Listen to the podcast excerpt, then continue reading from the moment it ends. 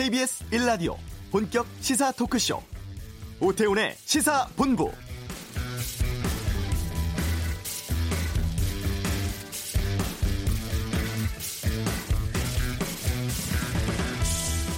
전국의 유치원과 학교 개학이 2주 뒤로 더 연기됐죠. 입학, 새학기, 새로운 시작을 알리는 3월입니다만 코로나19 때문에 우리 국민들의 시계가 늦춰지고 있는 상황입니다. 전문가들은 3월 첫 주, 이번 주를 코로나19 증가세를 꺾을 수 있는 골든 타임으로 보고 있습니다. 집단 감염 추정도에는 대구 신천지교회 예배 시점을 기준으로 했을 때 14일의 잠복기가 최근에 끝났고 혹여 2차 전파가 있었다고 해도 이달 초까지로 이어지기 때문이죠. 3월 첫 주 일주일 동안은 집회나 행사 같은 모임을 취소하고 재택근무라든가 휴가를 늘려서 사람들과 접촉을 줄이는 사회적 거리두기에 동참하자는 의미입니다. 앞으로 최소 일주일이 중요한 이유가 여기에 있습니다. 오태훈의 시사본부 대구는 확진 환자가 늘면서 증상 가벼운 환자를 생활치료센터에서 치료하고 있습니다. 이슈에서 전문가 통해 상황 살펴보겠습니다. 지난해 끝난 승용차 개별 소비세 인하 조치를 정부가 다시 연장하고 인하폭도 두 배 이상 확대했습니다. 권영주의 차차차에서 짚어보고요. 2부 정치와투 코로나19 대책 특위 구성된 국회 상황에 대해서 알아보겠습니다. 또 코로나19 확산이 연예계에도 비상이 걸렸습니다. 이 내용은 문화살롱에서 알려드리도록 하겠습니다. KBS 라디오 오태훈의 시세본부 지금 시작합니다. 네. 어제부터 코로나19 확진자의 병세 정도를 분류해서 입원 여부를 결정하는 새로운 치료 체계가 구축됐습니다. 그러니까 1단계인 경증 환자는 입원 치료 대신에 자가 격리를 한다거나 생활치료센터에 입소해서 치료하게 된다고 하는데 이 생활치료센터 처음 등장하는 제도라고 합니다. 서울대병원 공공진료센터 조비령 센터장 연결해서 이 내용 좀 짚어보도록 하겠습니다. 나와 계십니까? 예, 안녕하세요. 예. 먼저 그동안은 확진을 받으면 음압병상에서 치료를 받았던 것으로 알고 있었습니다. 네. 그런데 치료 체계가 이제 새롭게 개편됐는데 이 이유부터 좀 여쭙겠습니다. 네, 좀 전에 말씀하셨지만 지금 거의 최고로 이제 환자의 수가 많은 확진자 수가 증가하는 상태라고 보고요. 네. 어, 현재는 의료 서비스의 공급 체계가 이 환자들의 수요를 따라가지 못하고 있기 때문에 네. 어, 이 현재 저희들이 가용할 수 있는 의료 서비스를 어떻게 효율적으로 사용할지에 대한 고민 끝에 네. 어, 요 생활 치료센터가 이제 만들어진 거고요. 예. 어, 궁극적으로는 중증 환자들에 대해서 제대로 된 의료 서비스를 제대로 제공하기 위해서 어. 경증 환자들은 따로 분류를 해서 관리를 하겠다라는 뜻이 되겠습니다. 예. 그러면 서울대병원 공공진료센터가 담당하고는 이 생활치료센터는 어디에서 운영하게 돼요? 지금 어 문경에 있는 저희들 연수원 시설을 사용을 하게 되고요. 예. 서울대 병원의 중앙센터와 공공진료센터에서 음. 직접 관리를 하게 됩니다. 예. 그러니까 경증 환자, 확진 받은 경증 환자를 생활치료센터에서 치료하는 거 아니겠습니까? 어, 치료의 의미가 이제 여러 가지가 있을 수 있는데 현재 코로나 바이러스에 대해서는 어, 선택적인 치료제가 현재 없는 상태입니다. 예. 어, 그래서 환자들이 악화되지 않도록 음. 지지 치료를 담당을 하고 있는데 네. 다행히도 어, 현재까지의 경험으로 보면 거의 80%의 환자가 네. 어, 악화가 되지 않는 어. 어, 특별한 치료가 없이 해열제나 이런 치료만으로도 조절이 되는 환자들이어서 예. 이런 분들은 꼭 입원하지 않아도 되겠다라는 결론이 났고요. 어. 이분들에 대한 어, 관리 또는 치료를 어, 이 생활치료센터에서 담당을 하게 됩니다. 네. 그러면 어, 치료의 개념도 있지만 이 확진 환자를 통해서 전파되는 걸 막고자 하는 그런 역할도 하게 되겠군요. 네, 그게 사실은 제일 중요하고요. 예. 이 환자의 상태만 보자라고 하면은 어 그렇게 중하지 않기 때문에 음. 집에서 관리를 해도 문제가 없습니다. 네. 근데 문제는 이제 집이나 사회로 바로 복귀하게 되면 어. 2차 감염이 진행이 될 수 있기 때문에 예. 집으로 보낼 수는 없고 어. 그래서 생활치료센터에서 어, 생활치료센터에서도 사실은 그 주변으로 음. 이, 번에 저희들 뭐 아산 진천에서도 어, 주민들이 많이 우려를 했지만 이게 예, 예. 감염이 되지 않을까라고 걱정을 할 수 있지 않습니까? 네. 그래서 이런 부분들이 어, 전염이 2차 전염이 될 수 있지 않는 시설이나 제도를 만든 곳이 생활치료센터가 되겠습니다. 네. 그러면 이곳에 입소하는 환자들 네. 분류를 어떤 기준으로 하게 되는 겁니까? 어, 현재는 어, 실제로 중증으로 악화될 가능성이 거의 없다라고 어, 판단이 되는 환자들을 위주로 보게 되겠고요. 예. 어, 저희들이 일반적으로 환자 분류를 뭐 맥박이나 혈압, 그다음에 호흡수, 체온, 뭐 의식 이런 수준으로 분류를 하게 되는데 네. 어, 이런 분류들이 다 정상이어야 되고요. 어. 어, 나이가 많은 경우에 지금 여러 가지 문제들이 일어나기 때문에 나이를 65세 이하, 일반적으로는 55세 이하로 저희들이 보고 있고요. 예. 만성 질환도 있지 않는 음. 그래서 어 생활치료센터에서 가능한 한 어, 병원으로 전원되는 케이스가 어, 잘 일어나지 않는 환자들만 이쪽으로 배치를 한다라고 보시면 되겠습니다. 네. 그래서 당장 시작은 저희들이 현재 3차 병원에서 음압 격리 병실을 운용을 하고 있는데 예, 예. 여기에 입원되어 있는 환자분들 중에 중하지 않은 환자분들이 있습니다. 아, 초기에 아직- 그러면은 음압 병동에 들어가신 환자들 말씀이신가요? 맞습니다. 어. 예, 그런 분들 중에서도 아, 아직까지 PCR 검사에서 음성으로 나오지는 않았지만 예. 아, 이분은 악화되지 않겠다라고 생각이 되는 분들을 저희들이 우선적으로 전원을 받을 예정이고요. 예. 앞으로는 어, 보건소나 어, 선별 검사소에서 어, 저희들이 제시한 조건에 맞는 환자분들은 일부는 저희들이 여력이 있다라고 했을 때는 음. 직접 받는 방안도 저희들이 고려 중에 있습니다. 네. 지금 대구 경북 지역 같은 경우에는 병실이 부족해서 자가 격리 상태에 있는 확진 환자가 꽤 있는 것으로 알고 있습니다. 네. 이분들의 이 검사는 어떻게 됩니까? 입소 그러니까 여부를. 예, 그 이분들의 입소 여부를 먼저 3차 병원에 있는 환자들을 저희들이 받아들이고 네. 3차 병원에서 다시 분류를 해서 입원할 분들 주로 이제 나이가 많고 합병증이 있고 음. 이미 발열이나 호흡기 증상이 있는 분들을 우선적으로 입원할 수 있도록 조치를 하고 네. 그러지 않는 분들은 저희들이 수용할 수 있는 수에 따라서 음. 어, 치료센터로 어, 전원을 하도록 그렇게 에, 프로세스가 진행이 될 예정입니다. 네. 지금 확진 환자 가운데 경증 환자의 비율은 어느 정도로 나타나고 있어요? 거의 한 80% 정도가 네. 어, 크게 불편하지 않는 어. 어, 예를 들어서 뭐 주사 치료나 전문적인 의료 치료가 필요하지 않는 어, 경증 환자로 분류가 되고 있습니다. 예. 지금 한 4,800여 명이 확진을 받은 상황에서 80%가 경증이라고 한다 그러면 이 네. 수요를 감당할 생활치료센터가 부족하진 않을까 싶기도 하거든요.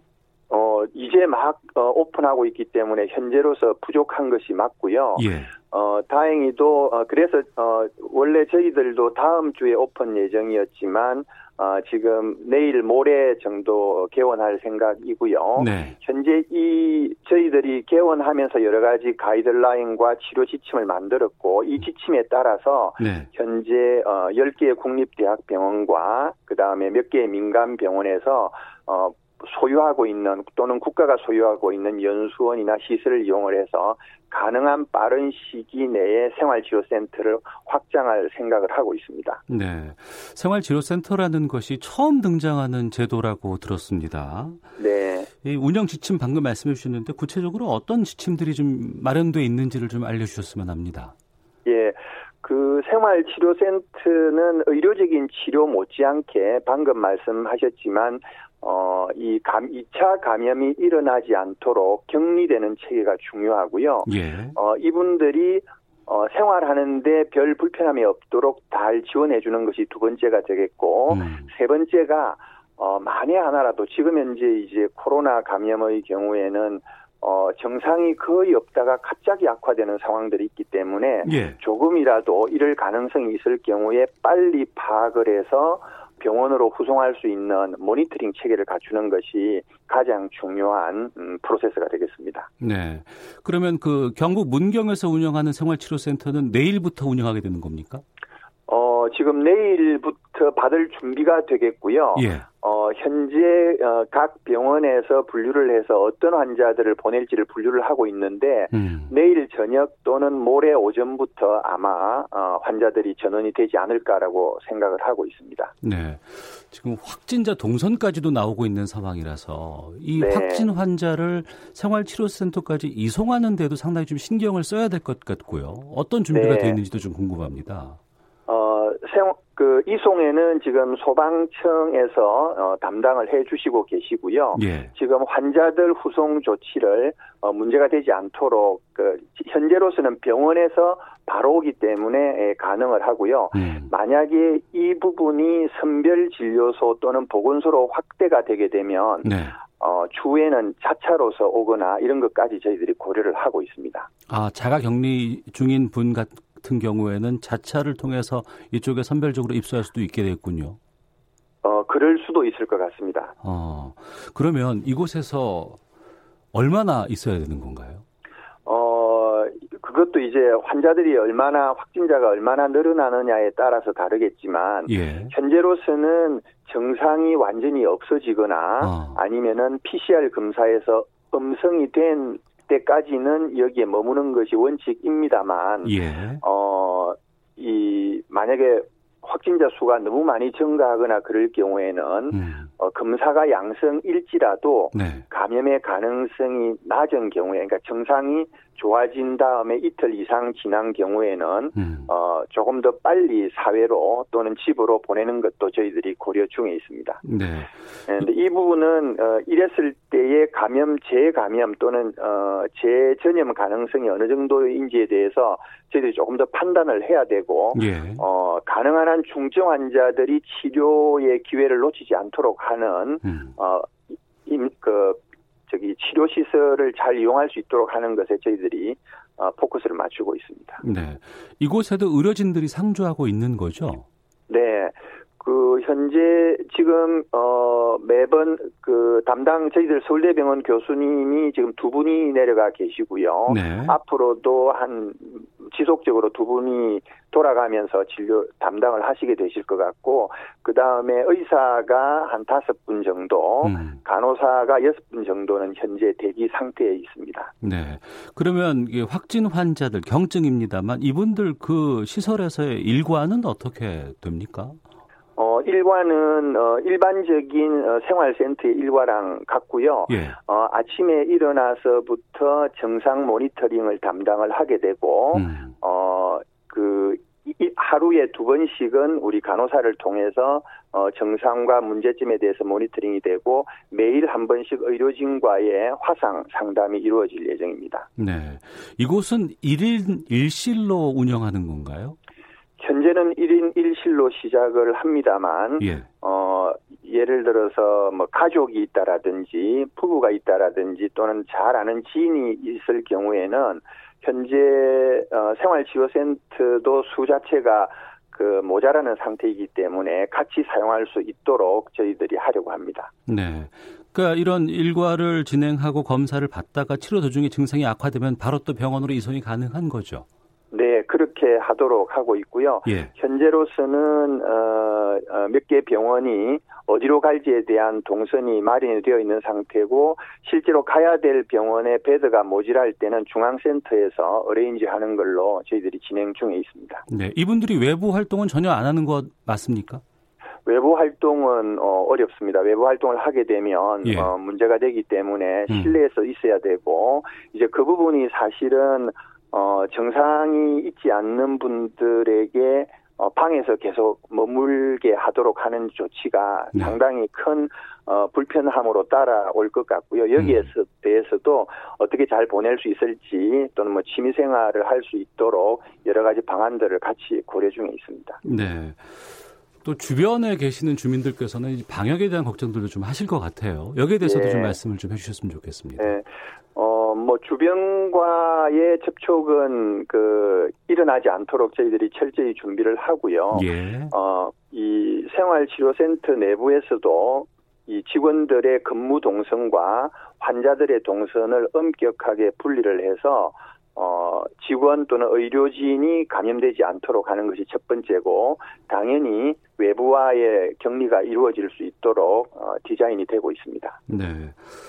아무래도 이게 갑작스럽게 시행하는 것이고 또 처음 시행하는 제도라서 걱정되는 부분도 좀 있으실 것 같아요. 어떤 부분들 좀 염려하고 계신지도 좀 말씀해 주시죠.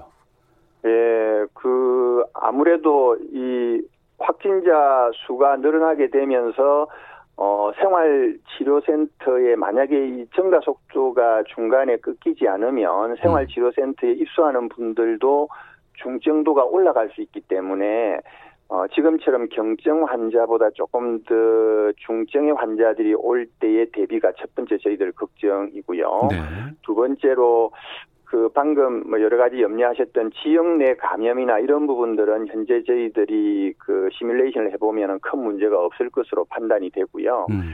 어, 뭐, 좀 전에도 이야기했습니다만은 큰 불편감이 없는 분들이 이제 수일, 뭐, 올해는 몇 주간 격리가 되어 있어야 되는데, 네. 이분들이 이제 정신적으로, 어. 어, 건강 상태를 잘 유지할 수 있도록 저희들이 지원하는 것이 걱정이고, 그래서 이런 부분에 대해서는 뭐, 방송 시청, 운동, 독서, 뭐, 여러 가지에 대한 지원 방안들을 고려를 하고 있습니다. 네. 이분들을 그 한 시설에서 일관되게 관찰하다 보면 여기서 좀 유의미한 치료 방식이라든가 이 바이러스의 특징 같은 것들도 좀 우리가 데이터로 좀 확보할 수 있지 않을까라는 기대도 살짝 되는데 어떤가요? 예, 현재 이미 우리나라 환자들에 대해서 어떤 분들이 재감염이 일어나지 않고 어, 중증으로 가지 않는 것에 대해서 저희들이 모니터링이 되고 있고요. 예. 어, 이 데이터들이 지속적으로 가이드라인으로 어, 만들어지고 있습니다. 음. 그러면 교수님께서도 문경으로 직접 내려가시나요? 네, 저도 내려가야 됩니다. 아, 그곳에서 생활도 좀 만만치 않으실 것 같은데요. 예, 아, 그, 저보다는 지금 우리 담당 의료진들이 로테이션 하면서 내려가게 되는데, 음. 어, 다들, 뭐, 어, 물론 이제 열심히 하는 것도 중요하지만 의료진이 감염이 되게 되면, 네. 어, 결국은 치료자가 치료받는 사람이 되기 때문에 이 부분에 대해서는 저희들이 항상 어, 염두에 두고 있습니다. 네. 청취자께서 좀 질문 주셔서 이것만 좀 몇 개 여쭤보고 마무리 짓도록 하겠습니다. 네. 2653님께서 사회적 거리두기 하면서 2주 더 기다리면 진짜 괜찮을까요? 이번 주가 고비다라는 말도 여러 번 들은 것 같습니다라고 걱정해 주셨거든요. 언제쯤이면 이게 글쎄요. 좀 여쭙기도 좀 죄송합니다만 안정될 것으로 예상하시나요? 네. 그 현재 어, 다행히도 저희들이 그 외부 활동을 하다 보면 사회적 거리두기를 국민들이 정말 어, 실천을 많이들 해주시는 것 같고요. 예. 어, 이런 상황만 제대로 지속이 된다라고 하면 실제로 저희들이 어, 처음에도 말씀해 주셨지만 2주 이내로 저희들이 꺾임새가 있을 것으로 판단이 들고 일단 어, 사회적인 지역 감염만 어, 저희들이 차단을 할 수 있다라고 하면 네. 현재 이 중증도나 전파되는 부분들이 뭐 비말 전파이기 때문에 음. 어, 한 2주 지나서부터 어, 이 감염 속도가 절 줄어지게 되고 적어도 뭐 길어도 어, 한 달 반 이내에 어, 상당히 수가 많이 줄어들지 않을까라고 생각을 하고요. 어, 물론 이건 뭐 저희들의 기대입니다만 네. 만약에 그러지 않을 경우를 대비해서 지금 음. 생활치료센터가 준비 중에 있고 어, 생활치료센터만으로 부족할 때 어떻게 할지에 대한 어, 2차, 3차 시나리오도 저희들이 준비를 하고 있습니다. 네. 방금 그 침방울 얘기해 주셨는데요. 네. 8213님께서 마스크에 대해 궁금한 점이 참 많습니다. 자기 보호가 아니라 전파 방지용이라고 들었는데 정말 맞습니까? 바이러스는 각막으로도 침투하기 때문에 자기 보호에 별 효과가 없다는 말도 있던데요라고 질문 주셨거든요. 예, 이제 그 모든 국민들이 다 이 마스크를 하게 되면 네. 결국은 본인의 비말이 밖으로 나오지 않는 거기 때문에 주변 사람들에 대한 그러니까 서로 서로에 대한 보호가 되기 때문에 모두가 이렇게 마스크를 하게 되면 음. 확실히 큰 효과가 있을 것으로 기대를 하고요. 예. 현재 중국의 데이터나 이런 것들을 봐도 전파되는 양상이 거의 비말을 통해서 일어나는 걸로 추정이 되고 있기 때문에 음. 어, 우리나라의 마스크 착용하는 실천이 큰 어, 전파 차단에 도움이 될 걸로 예상을 하고 있습니다. 네. 어, 상당히 좀 중요한 시점입니다. 어, 의료진도 네. 그렇고 정부도 그렇고 또 지자체, 뭐 공공기관 모두가 다 긴장하고 있는 상황인데요. 끝으로 국민께 좀 바라고 싶은 점 있으시면 말씀 부탁드리겠습니다.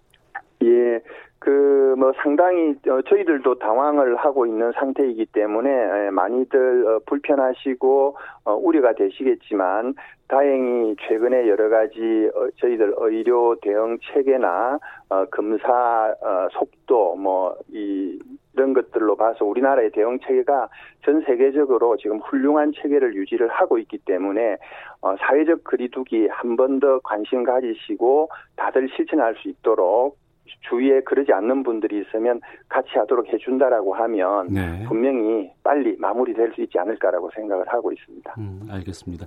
어제부터 이거 운영되기 시작했습니다.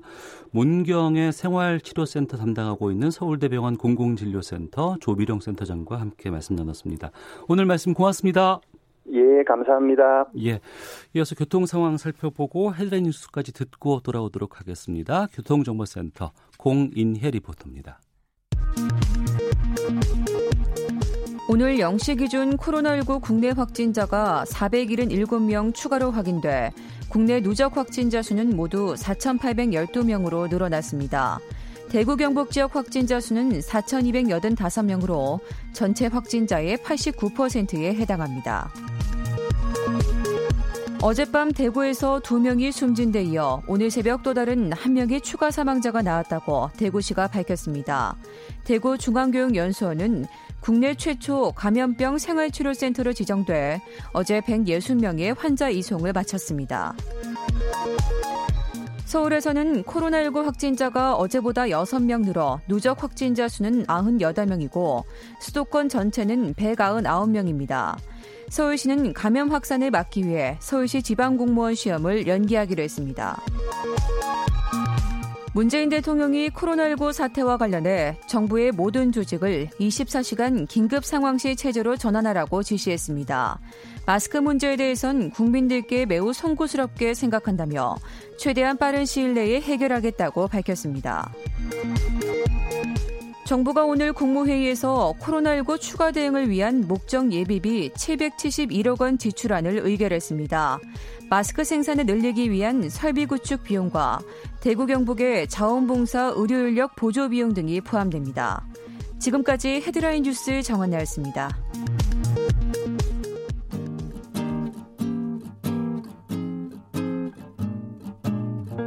KBS 1라디오 오태훈의 시사본부 여러분의 참여로 더욱 풍성해집니다. 방송에 참여하고 싶으신 분은 문자 9730번으로 의견 보내주세요. 짧은 문자는 50원, 긴 문자는 100원의 정보 이용료가 붙습니다. 애플리케이션 콩과 마이케이는 무료고요. 시사본부는 팟캐스트와 콩, KBS 홈페이지를 통해 언제나 다시 들으실 수 있습니다. 많은 참여 부탁드려요. 네, 자동차의 모든 것을 살펴보는 시간입니다. 권용주의 차차차. 코로나19로 얼어붙은 시장, 정부가 좀 자동차 내수 판매를 활성화하기 위해서 개별 소비세를 내린다고 합니다. 이게 좀 상당히 여파가 있을 것 같다고 하는데 활력소로 작용할지 좀 살펴보도록 하겠습니다. 오토타임즈 권용주 편집위원 오늘은 전화로 만나겠습니다. 안녕하십니까? 네, 안녕하세요. 네네. 네. 자동차 개별 소비세는 지난해 말에 끝난 것으로 알고 있는데 다시 이걸 지금 내린다고 들었습니다. 얼마나 내립니까? 그렇죠. 말씀하신 것처럼 지난해 말에 예. 그 3.5%를 적용하던 기간을 이제 1년 6개월 했었는데 네. 끝나고 음. 이제 올해 1월 1일부터 다시 원래대로 5%로 돌아갔죠. 네. 근데 그 개별 소비세가 뭐냐면 보통 공장에서 생산된 자동차의 출고 가격이 있죠. 예, 예. 이걸 공장도 가격이라고 합니다. 예. 여기에 이제 5%가 부과되고 음. 그리고 개별 소비세의 30%가 교육세입니다. 네. 그래서 이 공장도가에다가 개별 소비세하고 교육세를 합친 금액이 다 합쳐지면 네. 이게 이제 이른바 아, 출고가가 되는 거고 음. 여기에 이제 부가세가 10% 더해집니다. 네. 그래서 이제 우리가 소비자 가격이라는 어. 게 이렇게 해서 형성이 되는 거죠. 근데 이 개별 소비세율을 5%에서 1.5%로 낮추는데 예. 어, 이렇게 되면은 어, 고가의 차가 혜택을 더 보게 되니까 음. 한도를 100만 원으로 설정했습니다. 예. 100만 원 이상은 안 된다. 음. 어, 그럼 어쨌든 100만 원이 내려가면 교육세도 덩달아 내려가겠죠. 연동돼 있으니까. 아. 부가세도 내려가고요. 예. 그래서 자동차 가격마다 조금은 다르지만 평균 한 1에서 2%가 내려가는 효과가 생기는 겁니다. 아, 개별 소비세의 인하가 교육세라든가 다른 것에도 영향, 부가세에도 영향을 주기 때문에 파, 그 파이는 더 커질 수 있다는 거죠? 그렇죠. 한도는 어. 100만 원이지만 100만 원이 떨어지는 게 실제로 한 100, 한 40만 원 정도가 떨어지는 거죠. 예. 이렇게 되면 그러니까 세금이 주는 거 아니겠습니까? 걷어들이는 것이. 그러니까 정부가 4,700억 원 정도 어, 이 개별 소비세 인하를 하면서 네. 어, 덜 들어올 것이다라고 예측을 했는데 음. 지난 아까 말씀드린 것처럼 지난해 12월로 개소세율 인하 조치가 끝나지 않았습니까? 예. 근데 그때는 5%에서 3.5%로 내려준 것이고 네. 이번에는 두 달 후에 1.5%가 내렸으니까 이게 시장에 음. 혼동이 꽤 많습니다. 시장에 혼동이 많다는 건 어떤 뜻이에요? 일단 그 1, 2월에 혜택 없이 구매한 사람들 있죠. 아, 미리 구매했던 사람들? 그렇죠. 이거 몰라서 미리 구매한 사람들이 아니고 원래 구매를 한 거죠. 예, 예. 그러니까 개별 소비세 인하 혜택 사실을 모르고 음. 이제 한 거기 때문에 이분들이 형평성 문제를 제기할 수가 있고요. 예. 물론 이제 법적으로 정부가 보상할 필요는 없지만 그래도 음. 이제 불과 두 달 사이에 이루어진 일이기 때문에 네. 문제를 제기할 수는 있겠죠. 음. 근데 또 하나는 내수가 어렵다는 게 지금 소상공인의 어려움 아니겠습니까? 예, 예. 이게 자동차 판매 늘려주는 게 코로나19와 무슨 상관이 있는 것이냐. 음. 그러니까 이런 비판도 분명히 존재합니다. 네. 그 우리가 전기차라든가 하이브리드 자동차를 구매할 때는 뭐 여러 가지 보조금이라든가 이런 거 주잖아요. 예, 예. 이거와는 연동이 되는 겁니까? 이게 중복 적용은 안 됩니다. 어. 그러니까 전기차나 하이브리드 살 때 정부에서 세제 감면을 해주고 있는데 네. 이 개별 소비세 인하와 중복 적용은 불가하고요. 음. 그렇다 보니까 이제 친환경차 아닌 차들이 혜택이 많아진 거 아니겠습니까? 네. 그러니까 친환경차 수준의 수 감면을 받는 겁니다. 그러니까 굳이 이거 친환경차 사야 되나? 네. 이런 얘기도 분명히 나오고 있는 거고요. 음. 미세먼지하고 탄소 배출 수준하고 지금 친환경차의 여러 가지 혜택 그 중에서도 핵심이 개별 소비세 감면인데 네. 그거를 지금 한마디로 내수 판매 어렵다고 내연기관에 준 거잖아요. 음. 그러니까 어 친환경차 사지 않고 내연기관차 사야지라고 하는 생각을 하게 만든다는 거죠. 그러니까 이게 오히려 친환경차를 늘리고자 하는 정책에는 네. 어 역행이 되는 거다. 음. 이런 얘기들도 분명히 나오긴 합니다. 네. 여러 각도에서 다양한 비판이 나올 수는 있을 것 같습니다만 앞서서도 이제 혼란 얘기하면서 그 말씀하셨잖아요. 내수가 어렵다는데 지금 자동차 판매 늘려주는 게 무슨 상관이냐 이런 비판이 있다고 말씀해 주셨는데 예. 어, 경제가 안 좋을 때마다 개별 소비세 인하 얘기는 매번 나오는 것 같습니다. 이게 네, 어떤 네, 이유가 그- 있는 건가요? 이게 정책적 효과를 가지고 얘기하는 건데 예. 그 이렇게 보시면 됩니다. 이제 국내 시장이 가만히 보면 사실 음. 자동차 판매가 늘어나는 시장이 아니에요. 네. 그러니까 우리가 이미 한 대당 2.27명의 보유율을 가지고 있는데 어. 자동차 없는 사람이 없죠. 그리고 요즘엔 네, 차도 보면. 오래 오래 타요. 잘 되고. 예. 근데 이제 쉽게 보면 새로 구매하는 시장이 아니고 어. 그냥 우리 저 오태훈 아나운서처럼 타던 차 바꾸는 시장이에요. 예, 전 당분간 바꿀 계획은 없습니다. 이제 그러다 보니까 세금 내려가면 음. 새로 수요가 생겨나는 게 아니고 예. 타던 차를 조금 빨리 바꾼다는 겁니다. 음. 그러면 세율이 다시 원래대로 환원이 되면 네. 다시 판매가 하락을 해요. 음. 그러니까 이런 일이 지금 반복적으로 계속 피해되고 있습니다. 네. 그렇다 보니까 그냥 항구적으로 내자 음. 이런 의견이 매번 끊이지 않고 나오는 건데 네. 그 이유가 이제 이게 미래 수요 앞당겨서 사는 거란 말이죠. 네. 이번에도 개별 소비세율을 1.5% 내려주면 음. 누가 사냐면 원래 나 이달에 자동차 사야지라고 했던 사람이 아니고 네, 네. 한 6개월 뒤에 나 자동차 살 건데 6개월 뒤에 그러니까 올해 연말쯤 한번 바꿔볼까라고 했던 사람들이 어 6월까지 한시적으로 금액이 내려간다고 하니 이때 사는 게 나쁘지 않겠네라고 구매 욕구가 좀 나올 것 같아요. 그러니까 조기 수요가 된다는 거죠. 어, 그러면 이제 만약에 그분들이 원래 한 9월쯤에 차를 살 예정인데 네, 그분들이 앞서 당겨서 사면 음, 그때 이제 9월 달에 가면 차 사는 사람은 당연히 줄어들게 된다는 거죠. 네, 그러니까 누군가는 그때 가서 그 부담을 져야 된다는 거예요. 예. 궁금한 게 근데 자동차 판매를 자꾸 이렇게 늘리려는 이유가 무언지를 좀 알고 싶어요. 그러니까 우리가 근본적으로 한번 생각을 해봐야 될 문제가요. 예.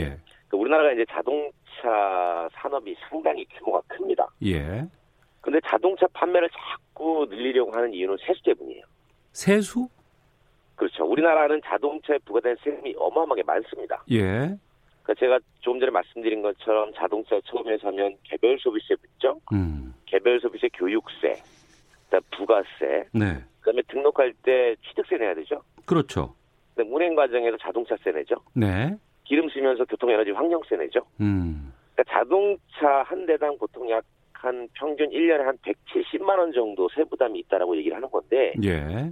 그러다 보니까 이제 자동차가 많이 판매가 될수록 그 대당 세금은 어 세율을 좀 내려주면 줄어들 수 있지만 아. 합산 세금은 늘어나는 구조입니다. 예. 그러니까 이번에도 정부가 4,700억 원 정도 세수가 덜, 덜 들어온다고 하지만 음. 이게 이제 월 판매량에 따라 달라지죠. 예를 들어서 어 개별 소비세율 인하 때문에 차가 많이 팔렸다. 네. 그러면 4,700억 원 정도는 충분히 보전이 된다라는 거예요. 음. 그러니까 이렇게 자동차가 상당히 많이 팔릴수록 세금이 많이 들어오는 구조이다 보니 네. 우리는 조금 경기가 어려우면 자동차 판매를 늘리기 위해서 여러 가지 어, 내수 진작 정책들을 많이 써주는 음. 그런 기본적인 구조로 갖게 되는 겁니다. 네. 이게 그러면 어느 정도의 효과로 기대가 돼요? 그러니까 지금 예를 들어서 월 100대 정도가 평균적으로 팔리던 시장이다. 네. 라고 하면 개별 소비세를 이번에 내려준 게 어, 1.5%까지 내려준 건 70% 포인트를 내려준 거기 때문에 상당히 많이 내려준 겁니다. 그러니까 3.5%를 이전보다 깎아준 거 아니겠습니까? 그렇죠. 원래는 많이 내려줘도 3.5% 수준이었는데 음. 이거 1.5%까지 내려준 거니까 상당히 많이 인하한 거란 말이죠. 예. 그래서 어, 효과가 많이 있을 거라고 기대를 하고 있는 건데 음. 근데 이제 자동차 업계에서 얘기하는 거는 물론 이 효과가 있긴 있지만 네. 3월 달이 원래 신차가 많이 나오는 시즌이에요. 아, 예, 예. 네, 그러니까 신차 효과 때문에 자동차가 많이 팔리는 것이지 어. 거기에 개별 소비세율 인하가 조금 더 보태는 항목은 되나 어. 아주 폭발적으로 수요를 늘리지는 못한다. 예. 이런 얘기들을 하고 있는 것이죠. 예. 이 개별 소비세는 중고차 시장에서는 적용 안 되는 겁니까? 그렇죠. 새 차에만 적용이 되는 겁니다. 왜냐하면 처음에 자동차 한 번 살 때 딱 한 번 내는 세금이에요. 예. 신차에만. 새, 그렇죠. 새 차에 세금이 포함돼서 소비자가 가격을 지불하면 어. 그 안에 이미 세금이 포함돼서 제조사가 그 돈을 받아서 정부에다 내는 세금입니다. 예. 그렇기 때문에 중고차는 해당이 안 되죠. 그렇게 음. 돼서 중고차 수요가 원래 개별 소비세율이 내려가면 네. 중고차 수요가 좀 떨어지고 음. 새 차를 사는 사람들이 많아지게 돼 있어요. 네. 그러면 이제 공장이 많이 돌아가겠죠. 어. 그래서 이제 공장의 일감이 끊이지 않는다라고 하는 건데 기본적으로 이거보다는 우리는 수출 구조기 때문에 예. 수출을 많이 해야 되는 구조예요. 음. 이건 수입차도 다 적용되는 겁니까? 다시 한번 말씀해 주시죠. 수입차, 외제차. 어, 그럼요. 어. 수입차는 통관 기준으로 적용이 됩니다. 그런데 보통 통관을 언제 했을지 우리가 알 수가 없어서 예. 수입사들이 일반적으로 통관한 관- 기준과 관계없이 해주는 거죠. 알겠습니다. 자, 네. 오토타임즈 권용주 편집위원과 함께했습니다. 고맙습니다. 감사합니다. 예. 잠시 후 2부 정치와투 준비되어 있습니다. 어제 열렸던 국회 코로나19 대책 특위에 대해서 알아보겠습니다. 잠시 후 2부에서 뵙겠습니다.